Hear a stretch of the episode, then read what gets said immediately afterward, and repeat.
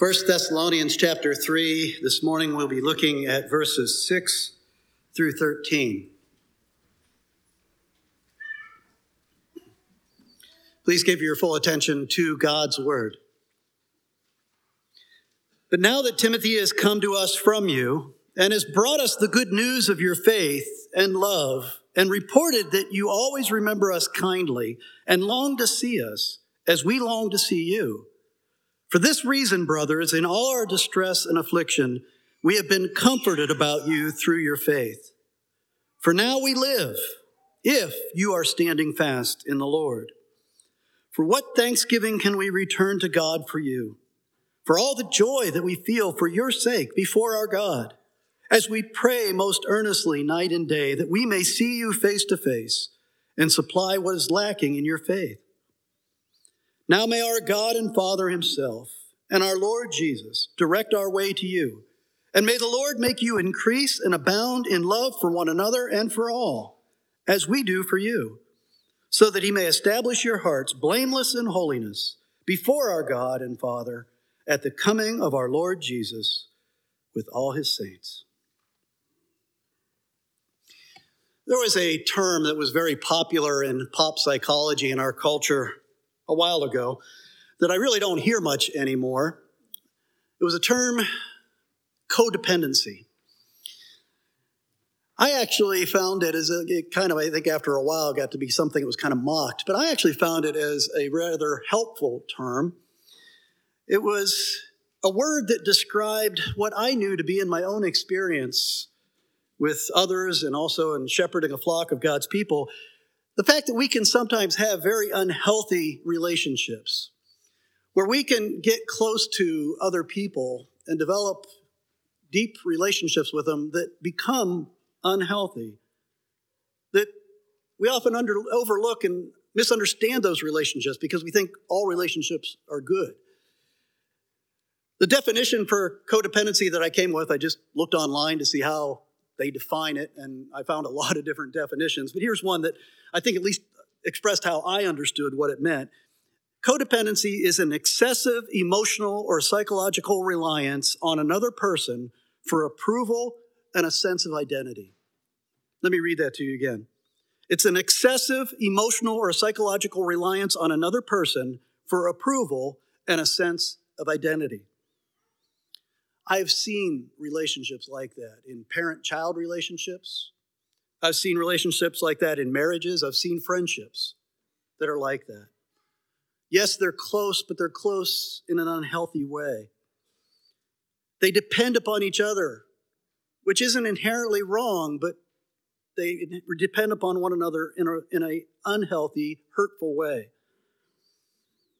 Codependency is, in essence, an inability to stand alone, an inability to stand up against the pressures, an inability to stand without another person alongside of you. The word codependency popped into my mind this week as I was studying this passage because I read a verse, and often when I'm looking at a passage, usually what I'm looking for is kind of a key verse, a verse that will state what the main point of the passage is. And I decided that verse 8 was that verse in this passage. Verse 8 says, Paul's writing to the Thessalonian Christians, and he says, For now we live if you are standing fast in the Lord. He's saying, I live if you are standing fast in the Lord. And when I first read that, I thought codependency. The reason I thought that, it wasn't just my own thought. This, this was the commentary that I read from John Stott. John Stott, very respected scholar. This is what he said, commenting on that verse. He said, Paul's life was inextricably bound up with the lives of the believers in Thessalonica. And again, I thought, codependency. How can that be a healthy thing? If Paul says, I can't live unless I know that you are standing firm. But I want to reassure you that as I studied the passage more, I came to the firm conclusion that Paul was not codependent upon the Thessalonian Christians. Actually, Paul here is displaying a very healthy affection for fellow believers, and he's also expressing a godly dependence upon other believers. And I think it's important that we be able to recognize the difference. There is an essential difference between healthy dependence on other brothers and sisters in Christ and an unhealthy codependence. In this passage, Paul uses that term standing fast, and that's one of Paul's favorite phrases. You see it often in his epistles, in the letters that he writes to the churches. It's one of his main goals for the people that he taught, the people that he shepherded, the people that he cared for. That was one of his main goals, is that they be able to stand fast, that they be able to stand firm. And what he means by that, if you look at them all in context, what he means is that they would be emotionally and psychologically and spiritually whole, that they would be strong in their inner being, that they would be healthy spiritually, that they would be mature. Mature so that they would be unchanged by circumstances, no matter how difficult they become. So that they could stand firm or stand fast against all suffering, against all opposition, against all temptation. To be immovable in their faith. That was one of his main goals. Maybe even I could say his main goal, the purpose of his ministry. So the question then becomes how do we get there? How do we learn to stand fast, to stand firm against the storms of life that are inevitably going to come, as we saw last week? Again, this is a very emotionally charged portion of Paul's letter. Paul is laying his heart open here before these believers, these new believers in the church in Corinth. Remember the, the, the, context of this, the circumstances, is that Paul was torn away. We saw that last week. He was torn away by his own words from the Thessalonian believers. He had planted the church, he had preached the gospel of Jesus Christ to them, they had believed, and these new believers were just beginning to get established in the faith when Paul and Silas and his associates were torn away by opposition. They were forced to leave the city of Thessalonica. And for months, Paul has been deeply concerned about how these new believers are doing. These are baby Christians. And they are, he knows that they have been facing opposition and persecution themselves. He's deeply concerned. And he hasn't heard anything for months. And then finally, Timothy, his associate, has returned to him with a report. And we've seen that this was a good report, an encouraging report. It was good news. Basically, as we can see from what he writes here, there were two main elements of Timothy's report about the Thessalonian Christians. It says, first of all, these new believers are growing and thriving in their faith and obedience in spite of the persecution and opposition they were facing. And then, secondly, Timothy reports that they love Paul and they long to see Paul again in spite of what their enemies and Paul, their persecutors and Paul's opponents have been saying about Paul. All the slander and false rumors that they have been spreading about Paul. Still, they don't believe it. They trust Paul and they long to see him again. And so, what we see in this passage, the first part of it, if you're looking in the ESV, the first paragraph there, that's just again a very warm, heartfelt expression of love and concern for the Thessalonian Christians. And then the second paragraph, the second part, beginning in verse 11, is a prayer for their continued growth. And what we see in these two sections, I think, are the two keys to learning how to stand fast against the trials and storms of life. What, what are the two keys to growing and thriving spiritually, even in the midst of suffering? The first one is the strengthening effect of mutual encouragement. This is a call that is placed upon all believers the call to be mutually encouraging one another.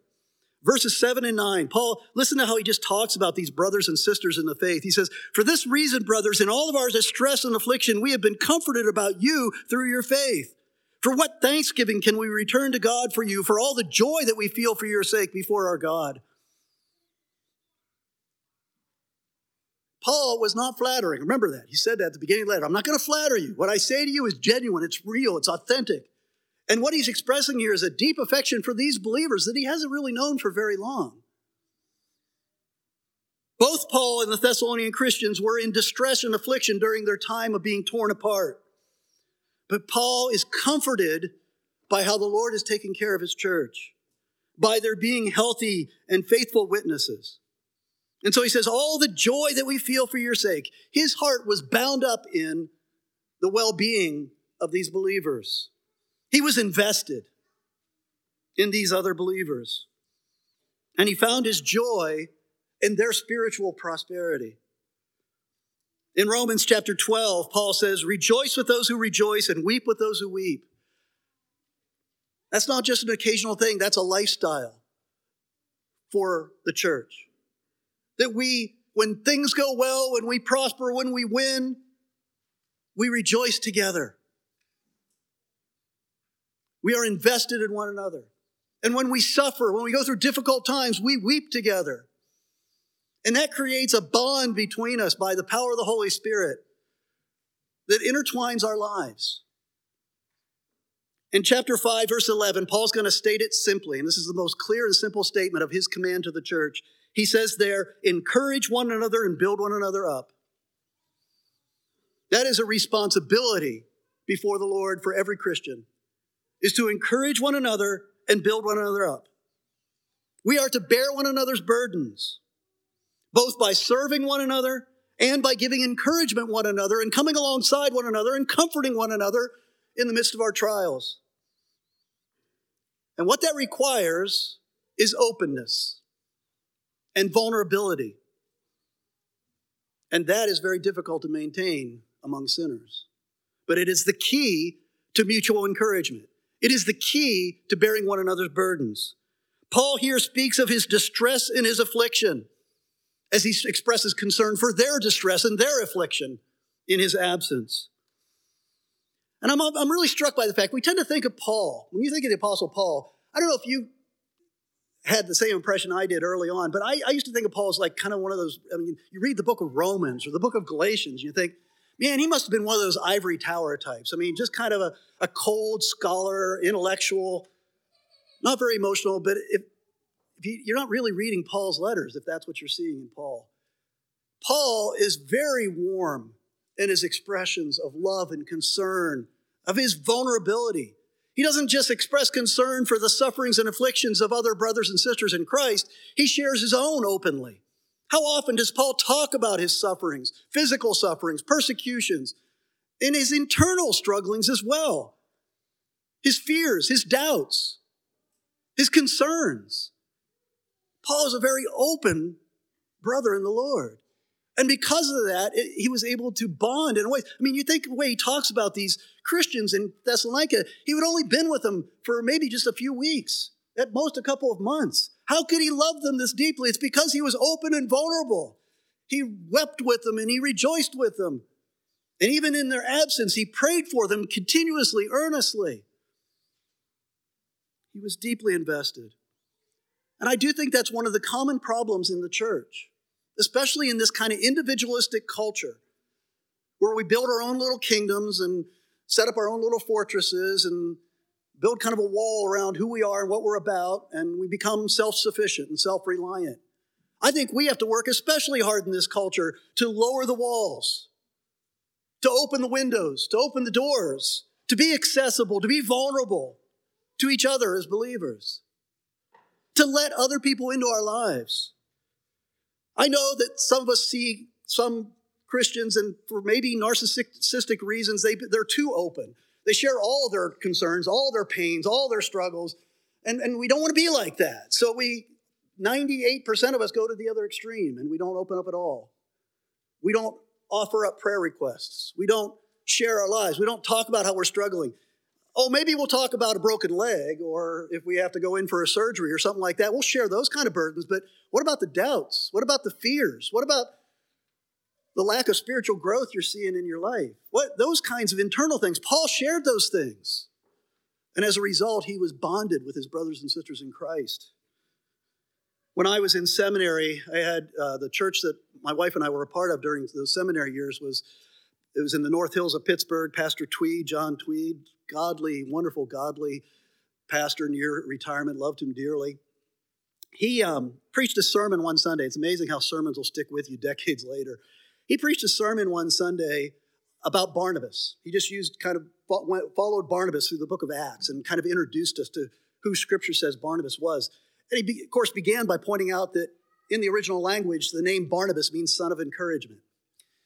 And then he showed us how that was lived out in Barnabas' life all through the book of Acts. The first time we meet Barnabas is Back when, remember at the early church, how they sold their possessions, sold their lands and their possessions so that they could give to the needs of the poor in the church. And Barnabas was named as leading the pack. He was the one named who, who stepped forward to encourage and build up the church by selling his property so that the needs of the poor could be met. The next time we meet Barnabas was when Saul, the great persecutor of the church, this apostle Paul, before he was converted, when Paul became a Christian, when Christ revealed himself to him on the road to Damascus, Paul came to Ananias. Ananias was fearful of Paul, but, but he, because the Lord told him, You must accept him, you must begin to, to teach him. He did. But then what we read in the book of Acts is the whole early church, the church in Jerusalem, was scared of Paul. Why wouldn't they be? He was the great leader of the persecution against the church. He'd stood over the approval of the execution of Christians. Well, how could they trust him? How could they believe in him? You know how it happened? Barnabas stepped forward. Barnabas took Saul, Paul, now Paul, to the other apostles and stood up for him and advocated for him, built him up and encouraged him. Then we see the next time we run up against Barnabas is when he is sent to the church in Antioch. Antioch was the first church outside of Jerusalem where they were, people, the Christians were called Christians. One of the earliest church planted, and Barnabas was sent there to build up and encourage the church. And they actually brought Paul there for the first time. Then the next time we see Barnabas is when he becomes the right hand man to Paul on his first missionary journey and traveled with him all over the Roman Empire, planting churches and strengthening and encouraging Christians. And then the next time we see Barnabas, he's standing up for John Mark. John Mark, his cousin, because John Mark had failed miserably somehow on that first missionary journey when he was with Paul and Barnabas. And so Paul did not want to take him on the second journey. But Barnabas, the encourager, stood up for John Mark. And he stood up to him to the point where Paul and Barnabas actually part ways at that point. But Barnabas gets vindicated later because John Mark is called by Paul himself, who said he was useful to me in ministry. And John Mark is the one who wrote the first gospel. His whole point of his sermon, Pastor Tweed's sermon, was you need to be like Barnabas. That's, that's to be the nature of every believer. And one of the applications, I'll never forget, one of the applications of his sermons was that he had made up postcards, regular postcards, and they send in the mail. And they were blue cards, and he called them Barnabas cards. And he stuck a bunch of them in all the pews. And he said, I want you to take Barnabas cards. I want you to write a note of encouragement to one of your brothers and sisters in Christ. Whether it's somebody working in the nursery, somebody teaching your kid in Sunday school, somebody who's greeting you at the door, one of the officers. Write a note of encouragement and send it out this week. And those cards were in the pews for the next three years while the whole time I was in seminary. Those cards were there. They may still be there for all I know. Barnabas cards. Now, I know some of you don't even own stamps, and some of you don't even know what a postcard is. But Email works just as well. Texting works just as well, although emails are better because you can be more elaborative about what the encouragement you want to give. I just would encourage you to do that. I, you know, I honestly, I'll be honest with you, I don't, I can't tell you how much I appreciate the notes of encouragement that I get. I do get emails encouraging me for my work in the church, but that's easy. I'm up here up front. I'm the, I'm the most obvious one up here this morning don't stop sending the encouragement. I, I can't tell you how much, I, I, really, I literally cannot express in words how much your encouragement mean, means when you send me those notes. But please send them to each other. You have so many servants. I have never been in a church that has more hardworking, higher percentage of hardworking servants in the membership of the church than this one. Please send notes of encouragement. If you don't send it, grab them after church and pull them alongside and just say, I really appreciate what you're doing. That's what it means to encourage one another and build one another up in the faith. Again and again in Paul's writings, we see that it's the spiritual growth of the believers under his care and under his teaching that gives him life. Let me read that verse to you again. For now we live if you are standing fast in the Lord. Paul was energized to see God using his efforts to build others up in faith and to encourage them in their walk with the Lord, to see fruit being born in their lives. That's why in verse 10 he says, We pray most earnestly night and day that we may see you face to face and supply what is lacking in your faith. Paul deeply longed to be continued to be used to encourage and build up the faith of these believers in Thessalonica. In a healthy church, you not only see great teamwork, but you see great love and vulnerability and humility and interdependence among members in a good and healthy church. We got the Super Bowl coming up later today, and I spent 20 years living in the suburbs of Philadelphia. Even though I'm Pittsburgh born and bred, I love the Eagles as well. I love them through all the years of losing. So it's with great joy that I anticipate them playing in the Super Bowl. But I've enjoyed them this year probably more than any year before, but because of the personalities involved in that team. There are so many believers, professing believers among the Philadelphia Eagles. And the two of the most prominent ones are Carson Wentz and his backup, Nick Foles. And it's just been so encouraging to me to watch these two Christians. Both of them are very bold about their faith. Carson Wentz is probably one of the most bold athletes I've ever heard about his faith. And Nick Foles wants to be a youth pastor when he finishes his playing career. And it's just been so great to watch these two because you know Carson Wentz, most of you know, he went down with a knee injury that put him out for the rest of the season after leading them to uh, the playoffs. He was not able to play the rest of the season, won't be playing in the Super Bowl. Nick Foles has stepped in. And what's been so wonderful to watch is watch Carson Wentz and Nick Foles support and encourage one another through this. I love watching, they, they put the camera on, on, on Carson Wentz during the game to show him how he reacts to Nick Foles doing good things on the field. And nobody is more excited for Nick Foles than Carson Wentz. And, you know, that's just sports. But to me, it's a picture of what we are to be as Christians for one another. So it's so often I listen to Christians interact with one another, and you think we're against one another, but we are to be for one another because we are in Christ. Okay, so we are to be dependent on one another. We're to be interdependent. We're to be mutually encouraging and building one another up. We are to be open and vulnerable with one another. Doesn't that lead to codependency? How do you know where to draw the line? How do you know avoid getting into unhealthy close relationships? Well, that's the last half of this passage, which where Paul reveals to us the ultimate absolute dependence that we must have upon the Lord Jesus Christ. When it comes down to it, ultimately, he is the one on whom we depend, and he is the only one on whom we depend. Paul rejoiced that these believers were standing fast, not just that they were standing fast, or he doesn't rejoice that they were standing fast in Paul and, and Silas. He rejoices that they were standing fast in the Lord. And he shows his own ultimate dependency upon the Lord by praying for these brothers and sisters. He has three petitions in this prayer in verses 11 through 13. The first petition is that the Lord would bring them back together again that they would be able to see each other face to face, and that Paul would be able to fill up what is lacking through his teaching of the word. That's his prayer. But in that prayer, he's acknowledging that that's the Lord's decision, that, that the Lord is sovereign, that the Lord is the one who ranges believers to come together. It's his church, they're his people, and it's entirely up to the Lord. We know for, that it's probably a, a fact that Paul did not get back to the church in Thessalonica for five more years. He wanted to go back that day. And yet the Lord had him wait five more years until he went through that area again on his third missionary journey. Paul longed to see them face to face, but the Lord Jesus had a better plan. And who knows, maybe part of that plan was that so that these Thessalonian Christians wouldn't become codependent with Paul. Maybe they needed to see other leaders step forward and to see what leadership is in the church. And it's not about Paul's. Paul never wanted it to be, you know, about him or Apollos or Peter. The second petition is that the Lord would make their love for others, both inside and outside the church, increase and abound. Paul knew that he had no capability to make these believers love God and love their neighbor.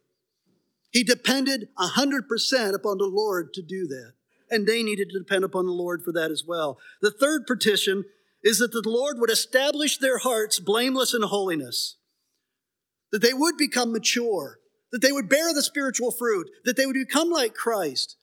And again, Paul acknowledges that that only comes by the power of Christ working by his Spirit in the heart of these believers. It depended upon Christ, not upon Paul. The word established there means to strengthen or to buttress. In other words, to make something unmovable, to enable them to stand firm no matter what the circumstances. You see, in Paul's prayer, he is communicating to these new believers that pastors and Bible study leaders and teachers are going to come and go. Yes, Paul wanted to be the one that, was, that would supply what was lacking in their faith, but the Lord could use anyone for the same purpose. God speaks through vessels who are faithful to communicate his word. God spoke through a donkey once. So no pastor, teacher, or Bible study leader should feel indispensable to the work of God. In 1 Corinthians chapter 3, it's interesting because Paul is writing this letter from Corinth. He writes the letter of 1 Thessalonians from Corinth. And in the um, 1 Corinthians chapter 3, he talks about the division that was going on there. Remember what the division was about? Some said, Oh, I, am of, I'm of Paul. And others said, I'm of Apollos. And others said, No, I'm of Peter. No, others said, I'm, of, I'm, of, I'm pure. I'm of Jesus Christ. And they're all caught up in, in the personalities of their leaders. And it was a codependent relationship, I think. And so Paul, in, in responding to that situation, listen to what he says in 1 Corinthians 3, beginning in verse 5. What then is Apollos? What is Paul? Servants through whom you believed as the Lord assigned to each. I planted, Apollos watered, but God gave the growth. So neither he who plants nor he who waters is anything, but only God who gives the growth. He who plants and he who waters are one, and each will receive his wages according to his labor. You see, that's how you need to look at all who are your brothers and sisters in the Lord, who enable you to grow in faith, who encourage you and, and, and come alongside you and comfort you. Yes, love them, they're close to you, but they are servants through whom the Lord has worked in your life. They are ones that He has chosen and assigned to you. If you're a member of this church, He has assigned you to this family of believers. But it is the Lord that you look to ultimately, and it is on Him only that you rely. Paul here is basically saying the same thing that John the Baptist said, which is, You must not follow me, but follow Christ. I am only here to point you to Christ. I am a friend of the bridegroom, and my whole job is to get you to love the bridegroom, to get you to, to serve him more effectively, to live your life around him, to stand fast in him. Jesus Christ is the Alpha and the Omega. Jesus Christ is the author and perfecter of our faith. Jesus Christ is the light of the world. He is the bread of life. He is the living water. He is the resurrection and the life. He is the vine to which we are only branches. He is the chief cornerstone. He is the rock upon which our feet stand and upon Him alone. He is all sufficient. He is the source of all good things in our lives, and He is sufficient for all our needs. And he is, as Paul says at the end of this chapter, coming again, and that is our hope. He's all we need, and he will never leave us or forsake us. You know, it's the gospel is the reason you could be open and vulnerable. People who don't know Christ, people who are outside the church, they find it very difficult. Should find it a lot more difficult than you and I who know the Lord Jesus Christ to be open and to be vulnerable. If you're here this morning and you don't know Jesus Christ, you may have wondered, how could I ever be open and vulnerable like you're talking about with other people? Because other people are sinners, other people are mean, other people offend me, other people hurt me. It's because Jesus Christ died for our sins and is raised for our justification is the reason that we can be open and vulnerable because we are going to hurt each other. I'm going to offend you. I'm going to, to hurt you. I'm going to harm you. I'm a sinner just like you are. We're going to hurt each other. But the reason we can still be open and vulnerable with one another is because the gospel is true. I have been forgiven, and I've been called to forgive just as I have been forgiven. You know, I find my identity in a lot of things. When I think, who is Dan Keel? Somebody says, who is Dan Keel? You know, I might point to a lot of things that give me a sense of identity. I might point to where I come from, up in Pennsylvania, in the backwoods of Pennsylvania. That says something about who I am. I might say something about where I went to school. I may something, say something about where I went to seminary. I may talk about my job, what I do in my ministry. I might talk about who I'm married to or who my kids are. I might talk about what music I like or what sports teams I follow. And all these things kind of get wrapped up in an identity. But all of that is secondary and all of that is ultimately unimportant. My identity is wrapped up in Jesus Christ. I am a Christian. Christian means I am a little Christ, I belong to Christ. And that is my primary identity, and everything else is related to that. And that primary dependence upon Christ frees us up to be vulnerable and dependent upon others. As it says in Psalm 27, listen to what the psalmist says For my father and my mother have forsaken me, but the Lord will take me in. My friends may forsake me, but the Lord will take me in. My coworkers may forsake me, but the Lord will take me in. My children may forsake me, but the Lord will take me in. There is my confidence. There is my security. There is my identity. Again, let me give you the definition of codependency it's an excessive emotional or psychological reliance on another person for approval and a sense of identity. In light of what we've seen in this passage, you can see that what codependency is is idolatry. It's putting another sinner in the place that only belongs to Jesus Christ. My sense of approval and my sense of identity comes from Him alone. And it is idolatry to put another person in that place, but a lot of us do it all the time. You can actually define faith in those terms. You could say that faith is an emotional and psychological reliance upon Jesus Christ for your approval before God the Father and others, and your sense of identity. You are in Christ. And that is the job of Christian parents, isn't it? It's our job as Christian parents. We take these, these infants and these toddlers that are so 150% dependent on us for everything in their lives. But over the course of their, their childhood, as they get to the point where they start to become independent, the whole idea is to transfer their dependence from us as parents to the Lord Jesus Christ. And they are not ready to leave home until they are able to depend upon Christ and not upon us as parents.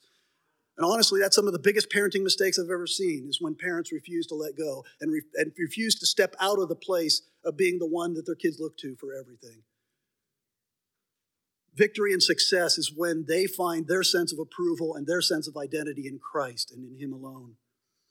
According to Scripture, we believers are all vital members of the body of Christ.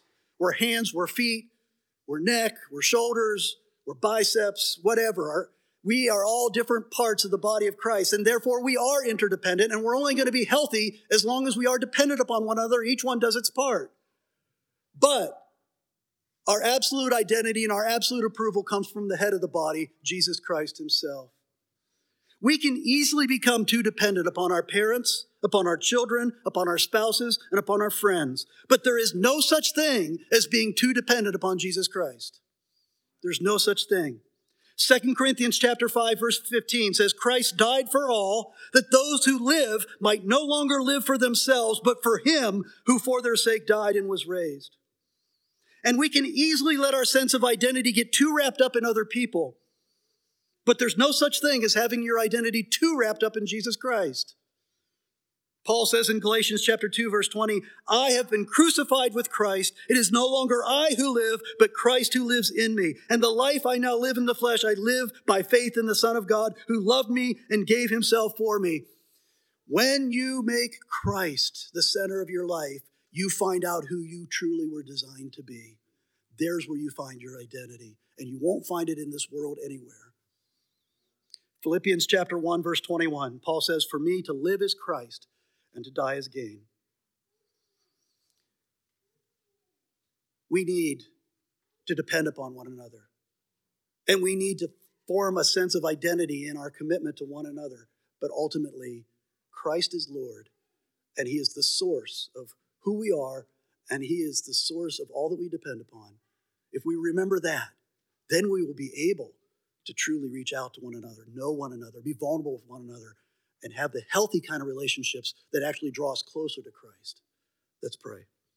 Father, I pray for parents and children here who have looked to each other to fill needs that only Christ can fill. I pray for engaged couples, dating couples, and married couples who look to each other to fill needs that only Christ can ultimately fulfill.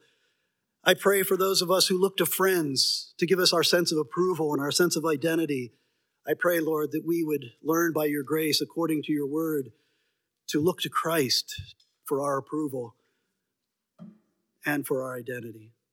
Father, thank you for sending your Son. And thank you that we live as we know him and as we build one another up in the faith, as we are energized by the ministry that comes from believers to other believers. May this church be filled with your spirit and filled with that kind of energy. We pray in Christ's name. Amen.